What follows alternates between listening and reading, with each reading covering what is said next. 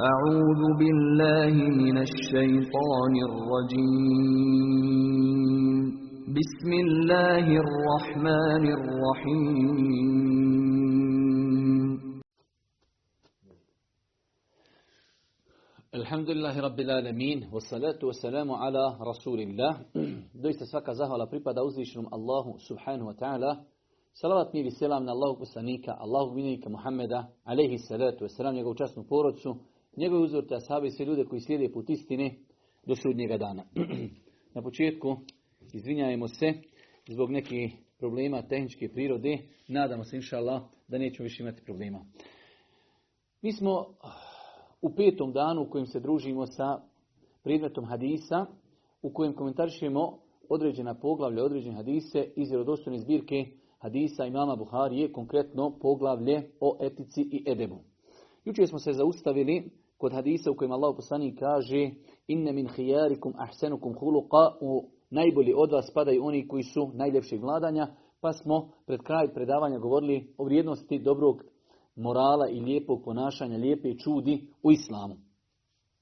Nakon toga Imam Buharija citirao hadis Aiši, rekli smo da Imam Buharija nekada iz određenih hadijskih razloga, a nekada iz dodatne koristi ponavlja hadise, pa imam Buharija citirao ponovo hadisa Iše u kojem je spomenuto da su židovi došli kod Božeg poslanika, ali ih selatu selam, pa mu na neispravan način nazvali selam, pa je Iša reagirala, pa je Boži poslanik, ali ih selatu selam, i ukorio i kazao a Iša doista blagost, kada god bude pri nečemu, ona to uljepša. Nakon toga, imam Buharija spominje hadis 6032. hadis u kojem je zabilježen da je Allah poslanik alaih salatu jednog čovjeka spomenuo, ajde da kažemo skoro pa u negativnom kontekstu, pa su islamski učenjaci i spomenuli da u datom momentu ako postoji određena korist, ako postoji određena korist, može spominjanje nekog insana biti i dopušteno. Pa stoji u hadisu od Urve, a ono da iše prenosi da jedan čovjek zamolio da ga primi vjerovjesnik sallallahu alaihi wasallam, pa je vjerovjesnik sallallahu alaihi wasallam kada ga je ugledao rekao je loš je on pripadnik svoga plemena. Ovo je moj neki prijevod koji sam ja odabrao, a u Buhari je prevedeno ne valja li brat plemena, ne valja li brat plemena ili nešto tako. Ne valja li sin plemena? Mi smo znači od, odredili i odabrali privod loš li, loš, je on pripadnik svoga plemena. Kada je ovaj sjeo, vjerovijek sin sallallahu alaihi wasallam opustio se u odnosu prema njemu i razvedrio. Kada je čovjek otišao, Iša mu i rekla, Allah poslaniče, kada si čovjeka ugledao, za njega si rekao to i to, a onda si se prema njemu opustio i razvedrio. Tada je Allah poslanik alaihi salatu rekao, a Iša, Jesi li ikada vidjela da sam nepristojan? Kod Allaha će na sudnjem danu najgori čovjek biti onaj kojeg su ljudi izbjegavali čuvajući se njegova zla.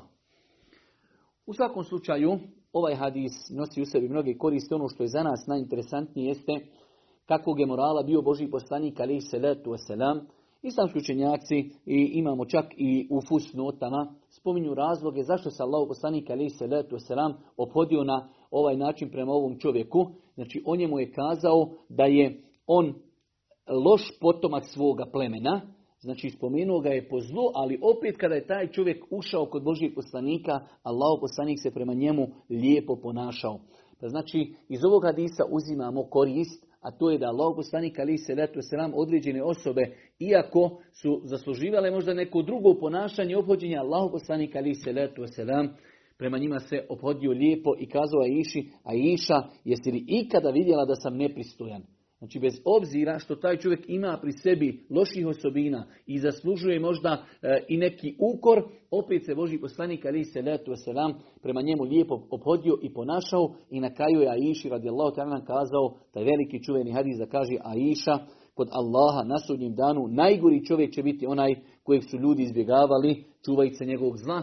Jučer smo komentarisali i spominjali ovaj hadis Čovjek vjernik bi trebao da se čuva, da maksimalno se čuva, da ne daj Bože bude od onih ljudi od kojih ljudi bježi. Doista poznajem ljudi koji kada društvo vidi, e, znači svako od njih kaže ili eto ide onaj, hajmo se razići. Jednostavno niko ne želi njegovo društvo, svima su dosadi i tako dalje. Tako da čovjek vjernik treba da pazi na svoje ponašanje, treba da pazi na svoj moral, da ne bude od onih ljudi za koji poslanik kaže to su najgori ljudi, oni ljudi, znači koje ljudi izbjegavaju bojeći se, bojeći se njihovog zla. Bojeći se njihovog zla. Nakon toga, Imam Buharija stavio je novi podnaslov i kaže lijepa narav, darežljivost i pokućenost škrtosti. Prenosi se od Ibn Abbasa radijallahu ta'ala anhu da je kazao vjerovjesnik sallallahu alaihi wasallam bio je najdražljiviji čovjek, a najdražljiviji opet bio je u Ramazanu. Allahu poslanik alaihi salatu wasalam opisivan je od strane drugih ljudi da je bio najdražljiviji, a s druge strane u Ramazanu bi bio dodatno, dodatno darežljiv. Pa znači jedna od njegovih osobina, e, moralnih, lijepih osobina jeste da je Allahu poslanik bio jedan od najdražljivih ljudi, a njegova dražljivost bi se povećavala u Ramazanu. Ebu Zer kaže da je, kada je čuo za poslanstvo vjerovjesnika sallallahu alaihi selleme, svome bratu rekao, jaši prema ovoj dolini i čuj šta govori taj čovjek. Pa mu je ovaj, kada se vratio, rekao, vidio sam ga kako preporučuje plemenita svojstva. Početak Islama, Ebu Zer, ljudi su čuli da je se pojavio neki čovjek koji za sebe tvrdi da je poslanik. Pa je Ebu Zer poslao jednog čovjeka da ide i kaže idi uzjahaj konja i idi tamo u Meku, vidi ko je taj čovjek i pogledajte kako ovaj čovjek rezimira poslanicu Božijeg poslanika ali se letu sram i kaže vidio sam ga kako preporučuje plemenita svojstva. A rekli smo jučer da jedan od vjerodostojnih hadisa Allahog poslanika jeste da je on kazao i nema istu li me mekarimel do Enes radijallahu ta'alanu u hadisu 6033 kaže, vjerovjesnik sallallahu alaihi wasallam bio je najbolji, najdržljiviji i najhrabri čovjek. Nakon toga spomenut je jedan dio hadisa koji sad za sad nama, inša Allah, nije potreban, ali ovo što je bitno, Enes radijallahu ta'alanu koji je služio Božih poslanika deset godina i poslije ćemo vidjeti, e, znači, E, kako on tvrdi da se prema njemu Božji poslanik je ponašao, ali u ovom Adisu on opisuje Božijeg poslanika sa tri veoma bitna svojstva. Kaže, on je bio najbolji, najderežljiviji i najhrabriji. Kane, en nebiju alihi salatu wasalam, ahsenu, ahsenen nas.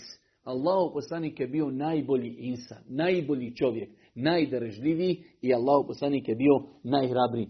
Pa Enes radi Allah koji živio sa Božim poslanikom i imao je doista priviku iz prve ruke da se upozna sa Božim poslanikom, da vidi njegove postupke, kaže to je bio najbolji čovjek, najdarežljiviji i bio je najhrabriji. Tri veoma bitna svojstva koje je imao Allah poslanik, ali se veselam. Nakon toga imam Buharija citira hadis 6334. E, e, hadis od Džabira radijallahu ta'ala od vjerovjesnika sallallahu alaihi vseleme nikada nije zatraženo nešto pa da je rekao ne. Džabir radijallahu ta'ala govori o Božijem poslaniku i danas ćemo imati nekoliko hadisa koji govori e, na ovu temu da je Allah poslanik alaihi salatu wasalam bio prepoznatljiv u društvu.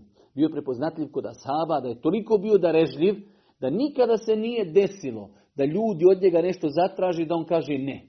To je, znači, bio Allahu poslanik ali se letu selam toliko da režili da su ljudi znali doći i tražiti da bi Boži poslanik znao dati e, stoke, ovaca, koliko može napuniti jednu dolinu.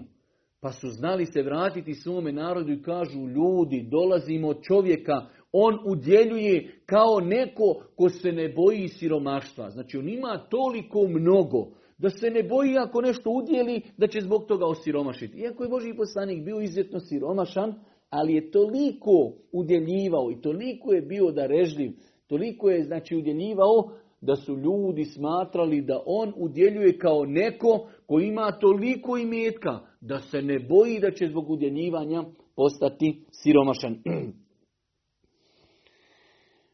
Prenosi se da je jedne prilike u Mekki u Mekke je došao Hisham ibn Abdul Melik.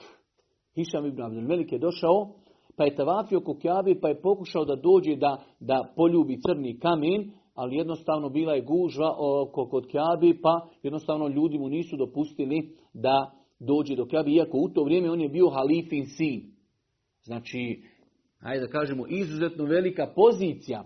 Nakon toga kada je završio tavaf, sjedio je, gledao je u Kjabu, pa je vidio kako je došao jedan čovjek, počeo je tavafiti, kada je završio tavaf, ljudi su se samo rasklonuli i on je prišao da poljubi crni kamen i otišao je. Pa se on u jednu ruku ono malo i naljutio, a i, i, zapitao, a ko je taj? Sad pogledaj ovo, ja kao halifin sin dolazim, nikome ne pušta, nikome ne prepoznaje, sad dolazi neki obični insan i odjednom ljudi, znači iz respekta prema njemu, samo se ajde da kažemo, rasklonili su se da on može poljubiti crni kamen.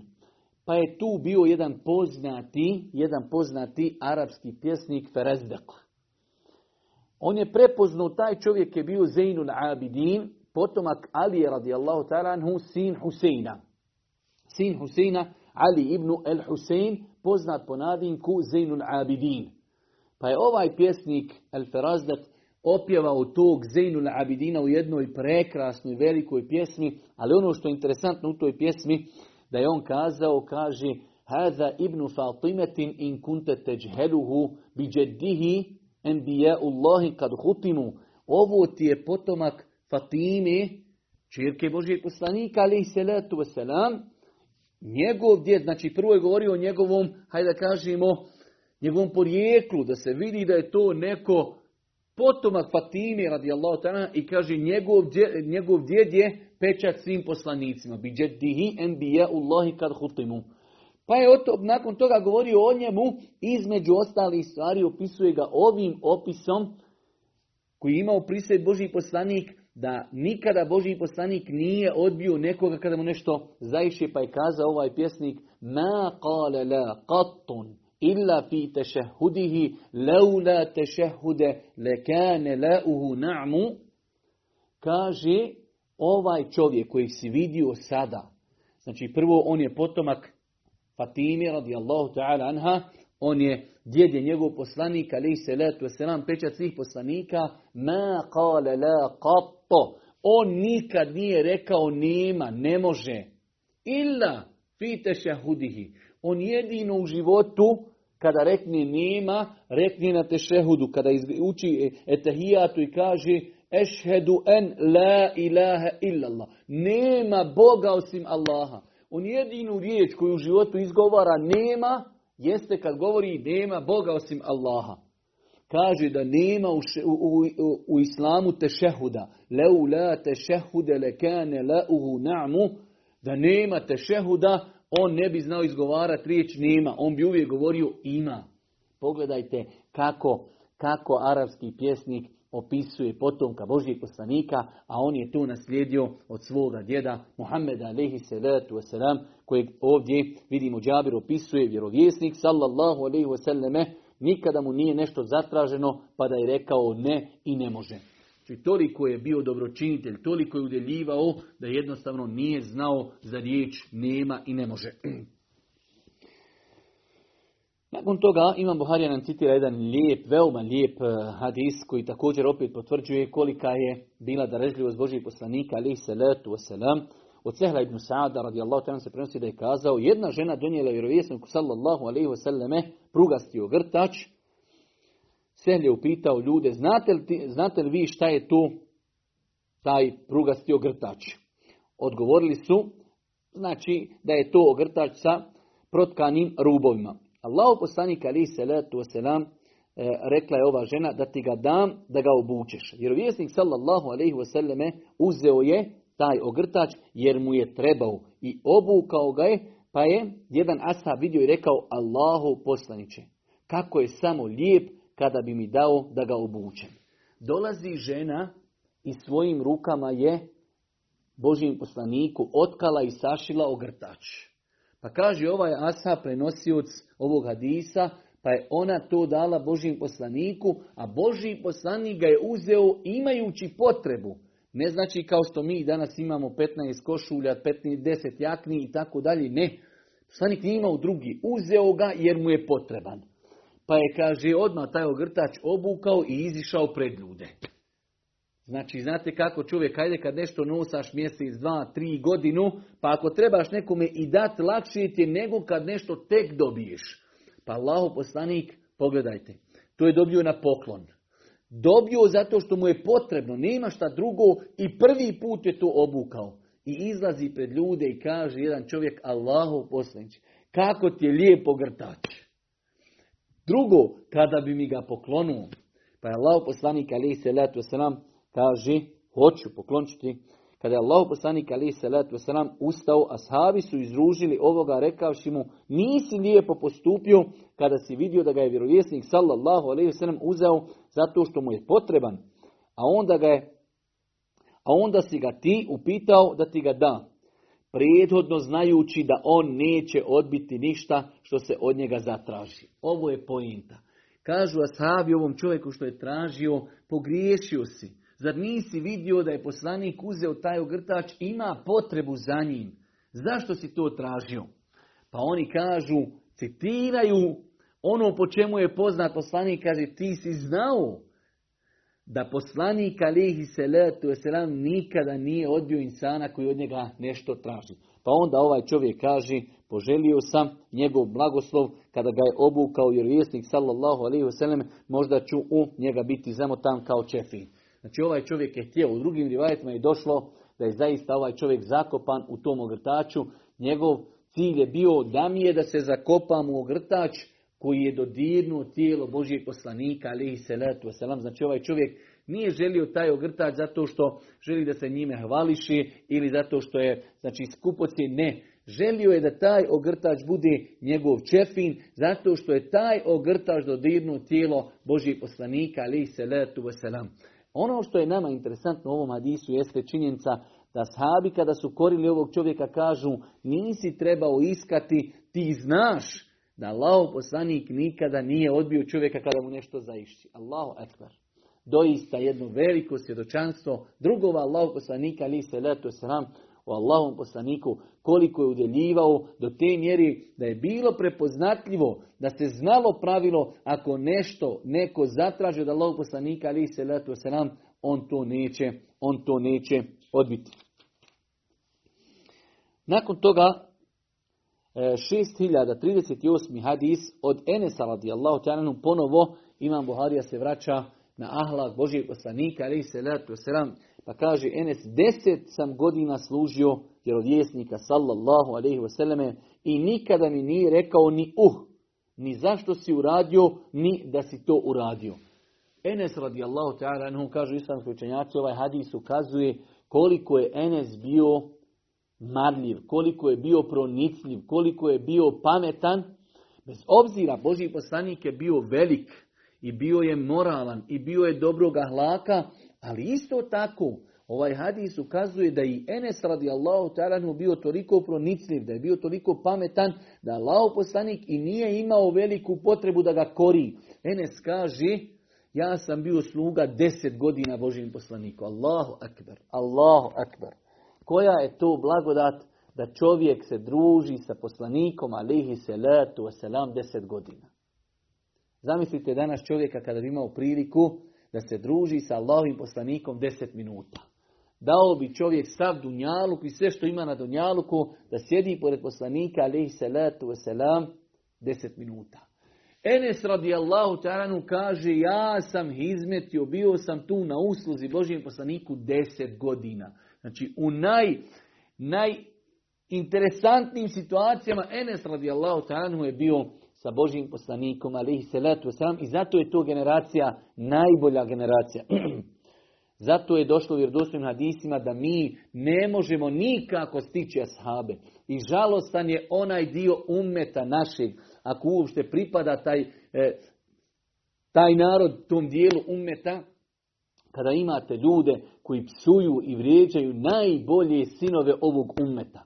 Psuju i vrijeđaju Ebu Bekra, psuju i vrijeđaju Omera, psuju i vrijeđaju mnoge druge ashabe. To su ljudi koji su bili oko Allahovog poslanika i najveći teret su ponijeli oni. Nakon smrti Božijeg poslanika razišli su se po cijelom svijetu da bi ljudima dostavili istinu. I onda Toliko ljudi odu u dalalet i zabludu da i nije stida javno se snimi kako proklinju Ebu Bekra i Omera koji je Allahov poslanik u toliko hadisa obrodavao u džennetom.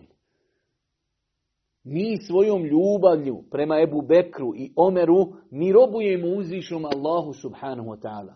Naša ljubav prema ashabima je obavezna. Mi volimo ashabe i time obožavamo Allaha subhanahu wa ta'ala. Enes radi kaže, ja sam deset godina bio pored poslanika, ali se letu sram, i nikada mi Allah poslanik nije rekao za nešto što sam uradio, što si uradio, ili za nešto što nisam uradio, zašto nisi uradio. Znači, ipak ovaj hadis ima dvije velike poruke. Kakav je bio ahlak Božijeg poslanika da jednom svom slugi za deset godina nikada nije uputio kritiku ni ukor, a s druge strane, kakav je odnos bio Saba prema Božjem poslaniku, da ga služi deset godina i da on ne napravi nikakav neki veći prijestup, pa da ga Božji poslanik mora ukoriti zbog toga.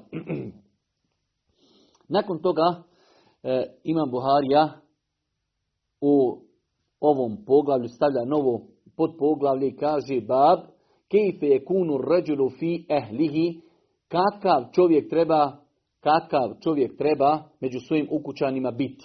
Kako i na koji način se čovjek ponaša sa svojim ukućanima, odnosno kako se ponaša Allah poslanik ali se selam sa svojim ukućanima i kako bi mi trebali da se obodimo prema svojim ukućanima. Od Esveda se prenosi da je upitao Aishu šta je sve vjerovjesnik sallallahu alaihi wasallame među svojim ukućanima radio.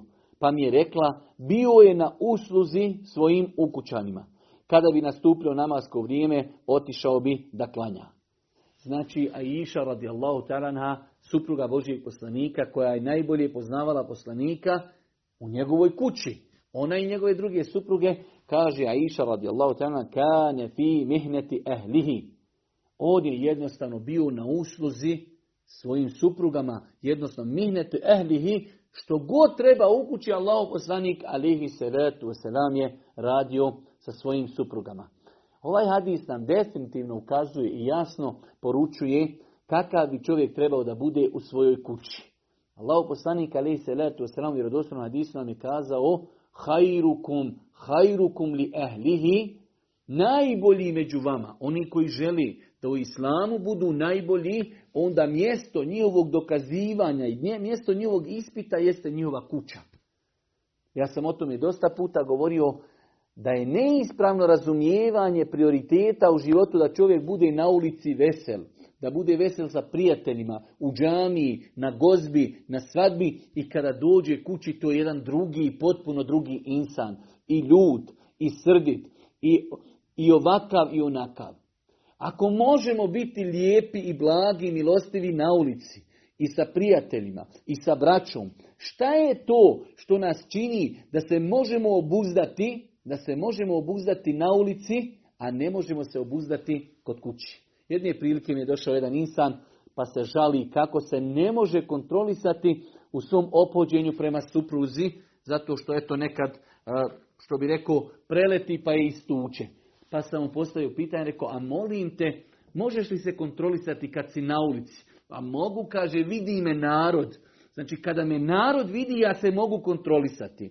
A kada me vidi meleki, kada me vidi moj gospodar, kada se zapisuje sve što radim, tada ja mijenjam ponašanje. Pa čovjek bi trebao, ako želi da se natječi, da bude među najboljim ljudima u islamu, jedan od jedno od mjesta gdje se treba dokazivati jeste njegov odnos prema njegovoj poroci. Vidimo ovdje govora Iše, znači hadis koji bilježi imam Buharija, sa lancem prenosilaca, 6039. hadis, ali kaže Aisha, bio je na usluzi u kućanima. Radio je tu kućanske poslove, ali kada bi nastupilo namasko vrijeme, on bi otišao da obavi namaz. Pa ga dobročinstvo prema poroci nije spriječilo da redovno obavlja namaz, ali isto tako i obavljanje namaza ga nije spriječilo da čini dobročinstvo svojoj poruci. Tako da insan vjernik trebao bi da odgaja sebe, da preispituje sebe kakav je njegov odnos prema njegovoj poruci. Zato sam kazao, oni ljudi koji su na ulici e, se ponašaju na jedan način, a u kući na drugi način, trebali bi dobro da se preispitaju gdje su oni od sunneta Božijeg poslanika, ali se letu selam, jedne prilike kada smo bili kod jednog od u Medini, pa nam kaže, dajte mi ličnost poput poslanika. Njegove supruge su bile poput kamira. Prenosile su njegove najintimnije dijelove života umetu. Dajte mi samo gdje je Boži poslanik ali se letu selam se loše ponašao kada ga niko drugi ne vidi osim njegove supruge. Znači, život Božijeg poslanika, ali se letu nam treba da nam bude svjetiljka kako i na koji način da se ponašamo.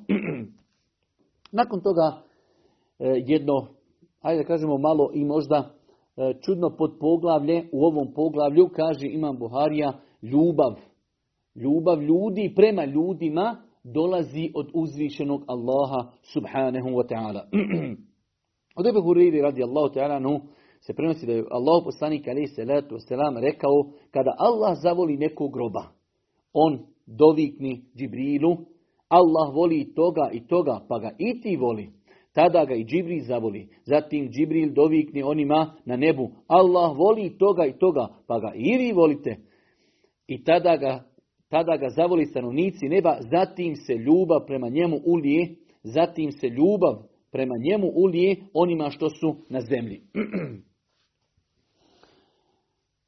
Imam Buhari je citirao, ovaj hadis, Allah subhanahu wa ta'ala najbolje zna šta je razlog toga, ali u svakom slučaju e, hadis koji ima sigurno veliko mjesto u islamu, a to je da kada uzvišeni Allah subhanahu wa ta'ala zavoli nekog svoga roba, on pozove Džibrila, alaihi salatu wasalam, pa kaže ja volim tog roba, pa ga i ti zavoli. Džibril iz apsolutne pokornosti Allahu odmah zavoli tog insana. Pa Džibril pozove po nebesima, stanovnike nebesa i kaže Allah subhanahu voli tog e, svoga roba, pa ga i vi zavolite, pa ga i oni zavoli. Nakon toga, kaže Allah poslanim, zatim se ljubav prema tom insanu ulije onima što su na zemlji, odnosno ovdje je e, rečeno malo na arapskom sume yuda'u lehu el kabulu fi ehlil ard Allah mu propiše da taj insan bude prihvatljiv kod ljudi. U svakom slučaju, ovo je jedan veliki hadis. E, ljudi bi se trebali natjecati da žude za ljubavlju uzvišnog Allaha subhanahu jer blago onom robu kojeg zavoli uzvišeni Allah, a vidimo i neke posljedice. Ono što bi ja želio da ukažem i čak sam juče kontaktirao neke svoje šehove u pogledu ovog hadisa, da ne smijemo mi ako vidimo da određenu osobu vole ljudi u datom momentu ili jednostavno on je prihvatljiv u nekom društvu da mi kažemo e, evo ovoga Allah voli zbog ovog hadisa. Mi možemo kazati mi se nadamo da Allah insana voli, jer pogledajte kako ga ljudi voli i kako od njega prihvataju istinu i tako dalje.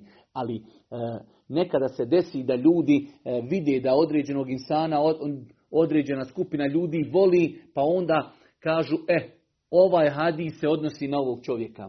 Teško je, znači, teško je da tako čovjek se ponaša. Čovjek može kazati, mi se duboko nadamo da to što ljudi voli insana, razlog tome je što ga je uzvišeni Allah zavolio iznad sedam nebesa, ali insan sve dok je živ, kao što su govorili učenjaci prvih generacija, ne može se za njega odgovorno tvrditi kako će on završiti ovo dunjalučki život. Tako da e, insan se treba paziti kada su u pitanju ovakvi hadisi, da i ne daj Bože ne razumije pogrešno, a svakako ovaj hadis ukazuje e, na bitnost toga i na veličinu toga da uzviše Allah subhanahu wa ta'ala zavoli nekog od svojih robova. Nakon toga Imam Buharija, rahmetullahi alihi, citira jedan e, veličanstven hadis, a to je Babul hubbi fillah, ljubav u ime Allaha. Jedna stvar koja krasi ovu vjeru jeste da islam ljude, islam ljude vrednuje po njihovom odnosu prema uzvišenom Allahu subhanu wa ta'ala prvenstveno po njihovoj bogobojaznosti. In ekramekum inda Allahi i vidjet ćete od samog početka Islama da su ashabi i tekako ti, ta načela i tekako prihvatili i shvatili pa ćete vidjeti da je bilo ashaba koji su koji su primili islam, ostavili svoju rodbinu, ostavili svoje prijatelje, učinili hijđru i postali znači, e, braća po islamu onim ljudima koji su bili daleko od njih, e, znači rodbinski, pa nekada su to bili daleki ljudi poput e, Bilala iz Habešije i tako dalje. Pa je islam E, religija, vjera koja mnogo pažnje posvećuje i velike, velike nagrade obećaju se ljudima koji se budu iskreno volili samo radi Allaha, ne radi neke dunjalučke koristi. Toliko je hadisa vjerodostojnih kojima Allah poslanik ali se selam obećava posebne, posebne nagrade ljudima koji se budu voljeli radi Allaha. Znači ne voli, ne voli čovjek nekoga zato što od njega očekuje korist ili zato nešto. Ne, voli ga zbog njegove pokornosti Allahu. Voli ga zbog njegovog pridržavanja za sunnet Božijeg poslanika alaihi salatu selam. Od Enes ibn Malika radijallahu nas prenosi da Allah poslanik alaihi salatu wasalam kazao niko neće osjetiti slast imana dok samo u ime Allaha ne bude volio drugoga. لا يجد أحد حلاوة الإيمان حتى يحب mar'a la يحبه illa lillahi. Niko neće osjetiti slast imana, dok samo u ime Allaha ne bude volio drugoga. Znači, neće osjetiti slast imana. I ovo nas, eh, hajde da kažemo, otvara nam jedna nova vrata u islamu. E, ja sam o tome e, nekada i govorio, a to je slast imana. Nerijetko nam se dešava da ljudi žive islam, ali jednostavno nisu osjetili slast tog islama. Pa ćemo vidjeti da ljudi kroz svoje postupke kao da maštaju, da se oni vrate u period džahilijeta, da se vrate i da oni budu po kafićima i po nargila barovima i da oni hodaju, konzumiraju alkohol i da mijenjaju žene i tako dalje. Nisu ljudi osjetili slast i badeta. Nisu ljudi osjetili slast toga što je uzvišeni Allah nekog insana uputio na put istini. Pa kao da im ta uputa ništa ne znači. Pa kaže Allah poslanik ali se letu neće čovjek osjetiti slast imana dok ne bude imao pri sebi neka od sljedećih svojstava. Prva stvar jeste da ljude voli prvenstveno radi uzvišenog Allaha subhanahu wa ta'ala.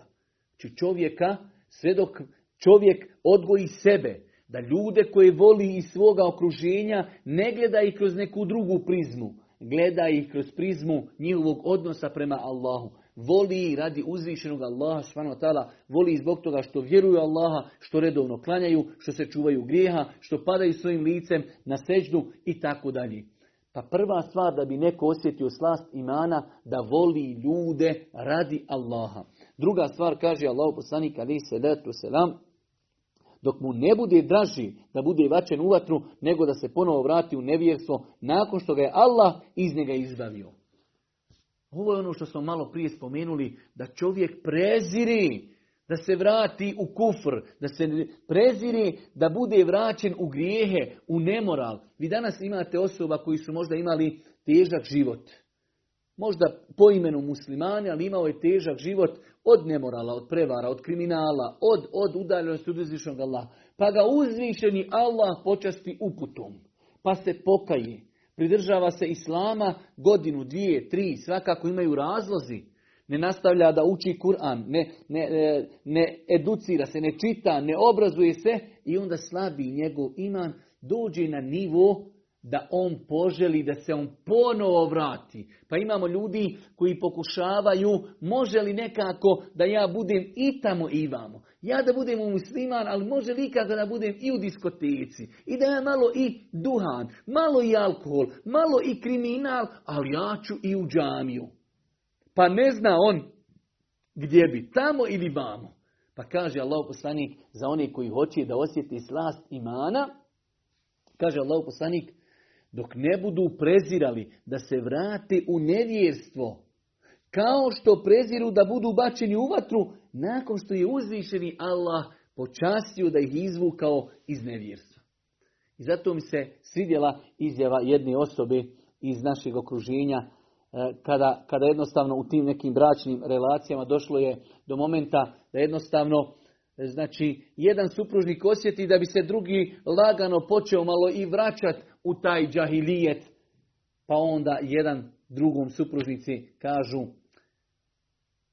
zar želiš da se vratiš tamo? Nakon što nas je Allah izbavio, nakon što nas je Allah počastio, da sad ponovo, da sad ponovo se vraćamo u džahilijet, da se ponovo vraćamo grijesima, nemoralu, kao da nismo našli sreću ovdje u islamu. Apsolutno.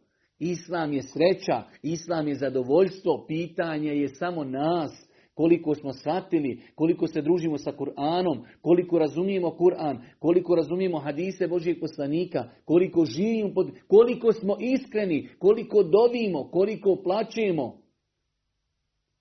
To je, a nemoguće je da znači sam spozna islam i nakon toga poželi da ide u džahilijet. To je nemoguće. Samo se može desiti da čovjek nije osjetio slast imana. Kaže se treća kategorija, treća kategorija, a to je, kaže Allah poslanik, ali se letu sram, te dok mu Allah i njegov poslanik ne budu draži od svega drugoga. Da čovjek u životu porijeda sebi prioritete. Uzvišeni Allah subhanu wa ta'ala i njegov poslanik su mi najdraži na zemlji. S druge strane, sutra kada mu e, dođe praktično u životu, imam interese vjeri, imam naredbu, imam zabranu imam vamo nešto dunjalučki čar ako prekršim. Meni su Allah i njegov poslanik najdraži, meni su naredbe uzvišenog Allaha, meni su zabrane uzvišenog Allaha najprioritetniji, bez obzira što će me mašiti nešto od dunjalučki koristi. Pa su ovo tri svojstva koje Allah poslanik ali se letu spomenuo za osobe koje želi da okusi slast imana. Nakon toga, nakon toga Imam Buharija počinje sa jednim novim podpoglavljem pa kaže poglavlje.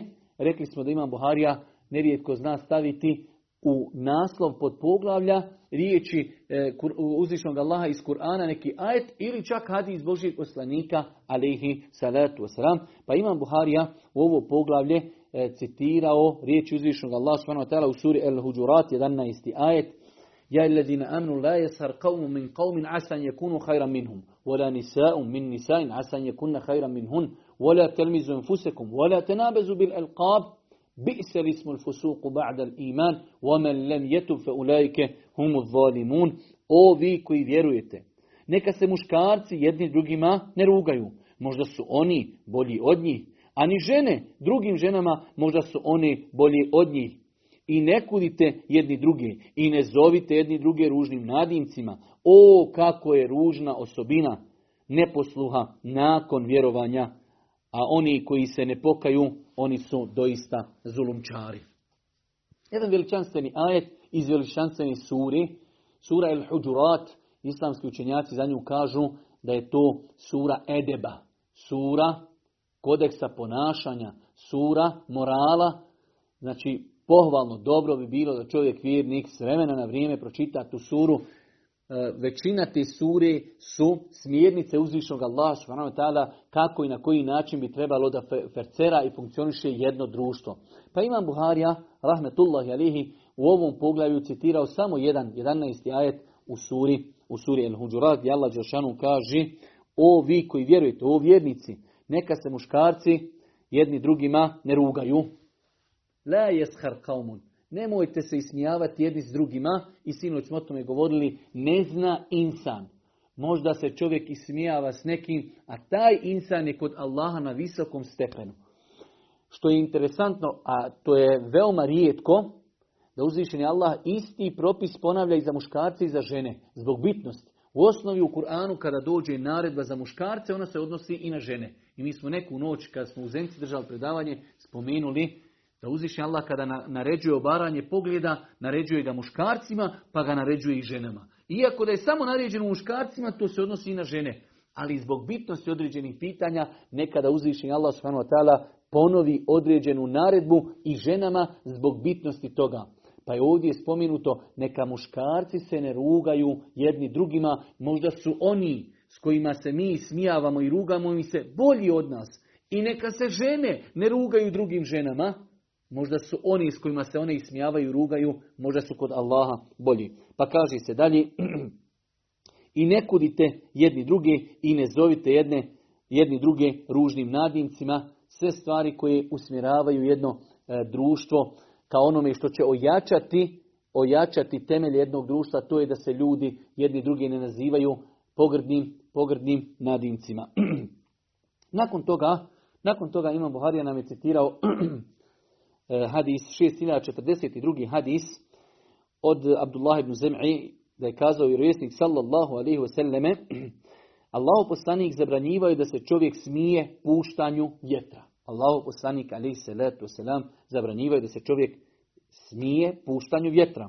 On je također, Allahu poslanik kazao, zašto neko od vas svoju ženu, zašto neki od vas svoju ženu udaraju kao pastuha ili kao roba, a možda će je nakon malo vremena domalo privući, zagrliti, a došlo je u nekim rivajetima, možda će nakon toga imati sa njom i intimni kontakt. Pa ovaj hadis ima e, dvije rečence koje su jednu ruku nevezane. Imamo dosta hadisa. Jučer smo imali hadis da Boži poslanik u jednom hadisu kaže ko vjeruje u Allah i sudnji dan, neka radi to. Ko vjeruje u Allah i sudnji dan, neka radi to. Ko vjeruje u Allah i sudnji dan, neka radi to. U ovom hadisu imamo dvije stvari, dvije stvari E, nevezane jednu za drugu. U prvoj stvari Allah poslanik je zabranio, kaže da se čovjek smije puštanju vjetra. Pogledajte koliko je vjera islam lijepa i savršena. Čak i neka, nazovimo i sitne stvari, definiše vjernicima kako da se prilikom takvih ponašanja, ponašanja e, hajde da kažemo, kako da postupaju. Generalno, znači, kada je u pitanju islam i puštanje vjetra, to je pokuđena stvar da čovjek pred ljudima javno pusti vjetar.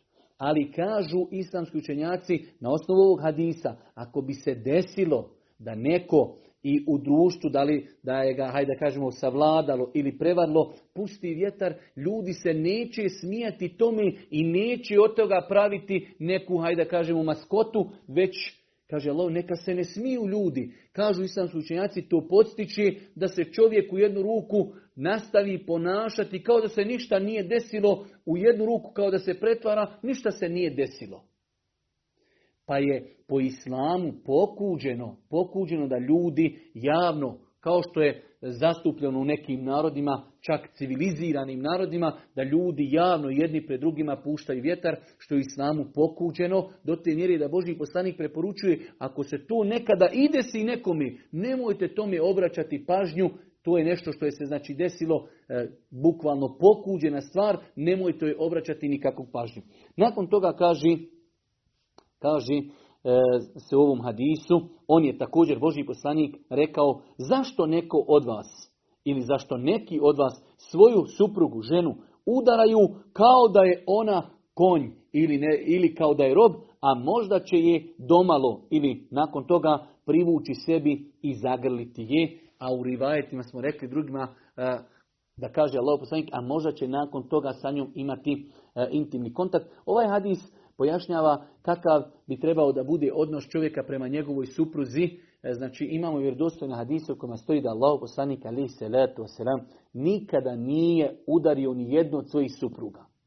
Nerijetko nam se dešava, pogotovo nama dajama, da imamo pritužbe e, naših sestara, imamo mi pritužbe i muškaraca kako se žene odnose prema njima u nekim drugim pitanjima, ali kada je u pitanju konkretno tuča u većini slučajeva zna biti slučajeva da žene i iznate muškarce, ali porijetko. U većini slučajeva muškarci e, koriste tu svoju fizičku nadmoć, pa onda svoj džahilijet i svoje neznanje i, i svoju nekulturu stresu tako na način da pretuku svoju ženu. Pa znači ovdje Boži poslanik u negativnom kontekstu to kaže. za neko da istuče ženu, a nakon toga opet sjedne i zagrlije i sa njom ima intimni kontakt. Allah poslanik ali se letu nikada nije istukao niti jednu svoju suprugu, ne samo istukao, nikada nije udario niti jednu svoju suprugu. Pa čovjek koji hoće da slijedi sunnet Božijeg poslanika, Ali, salatu wasalam, trebao bi da se i u ovom sunnetu ugleda u sunnet Božijeg poslanika, se salatu wasalam, a sam Allah poslanik kaže, najbolji među vama su najbolji među svojim suprugama, a ja sam, kaže, najbolji prema svojim suprugama. Pa nije Boži poslanik izuzeo sebe, već Allah poslanik ali se ratu kaže, a ja sam najbolji prema svojim suprugama i vidjeli smo, a Iša kaže, Allah poslanik je bio tu na usluzi svojim ukućanima. Ukoliko hadisa imate primjere kako se Allah lijepo i na najljepši način obhodio prema svojim suprugama. Nakon toga, i to je, nadam se, e, pošto smo malo imali trzavica oko kretanja, e, ovo je zadnji hadis koji ćemo ako Bog da uzeti u večerašnjem prvom predavanju, a to je onaj poznati hadis da Allah poslanik ali se letu kada je E, držao e, hudbu na oprosnom hađu, Allah poslanik je pitao asabe u kojem se mi danu nalazimo, u kojem, u kojem mjestu se mi nalazimo. Nakon toga Allah poslanik ali se letu sram postavio jedno veliko, veliko pravilo. Kaže Allah poslanik ali se letu Allah je u istinu vašu krv i vaše imetke i vašu čast učinio nepovredivim kao što je nepovrediv ovaj dan u ovom mjesecu u ovom gradu.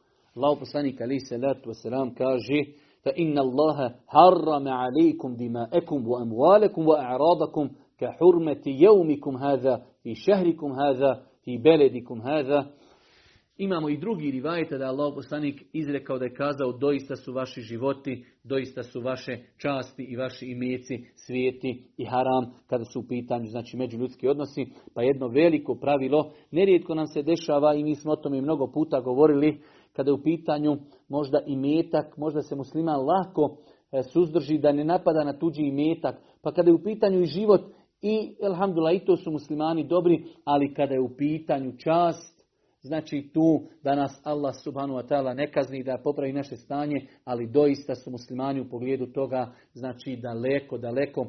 Vidimo da je Allah poslanik ovdje stavio na isti nivo i zajedno spomenuo doista vaše časti, i vaši imeci i vaši životi su, znači imaju svoju svetost, nepovredivost, kao što je, kaže, svijet ovaj dan, i u ovom mjesecu, i u ovom mjestu u Mekki, mjesec Zulhidje, znači e, jednostavno e, svetost čovjekovog života, čovjekovog imetka i čovjekovog časti. Pa nas ovaj hadis uči doista jednom velikom principu, a mi ćemo ako Bog da e, sada u drugom predavanju govoriti e, o nekim bolestima povrijedi muslimanske časti, e, među najvećima jeste ogovaranje, danas to kako i govorit ćemo ako Bog da možda preko nekih 30 praktičnih načina kako i na koji način da ostavimo ovu opaku bolest, pa savjetujem onima koji mogu ako Bog da da s nama budu i u ovom drugom predavanju gdje ćemo govoriti o nekim opakim bolestima kroz koje prolazi a to je gibet, nemimet, prenošenje tuđih riječi i govorit ćemo ako Bog da praktično kako i na koji način da, da ostavimo te opake bolesti. Ovdje ćemo se ako Bog da zaustaviti i nakon desetak minuta se vraćamo našoj ponovnoj emisiji Subhaneke, Allahume ve bihamdike, ešhedu en la ilaha ilan stakfiruke, ve etubu ilike. سبيل الدموع تنال هدايا صاحي كي تستريح وقوت الدعاء الغفي الصريح يسعك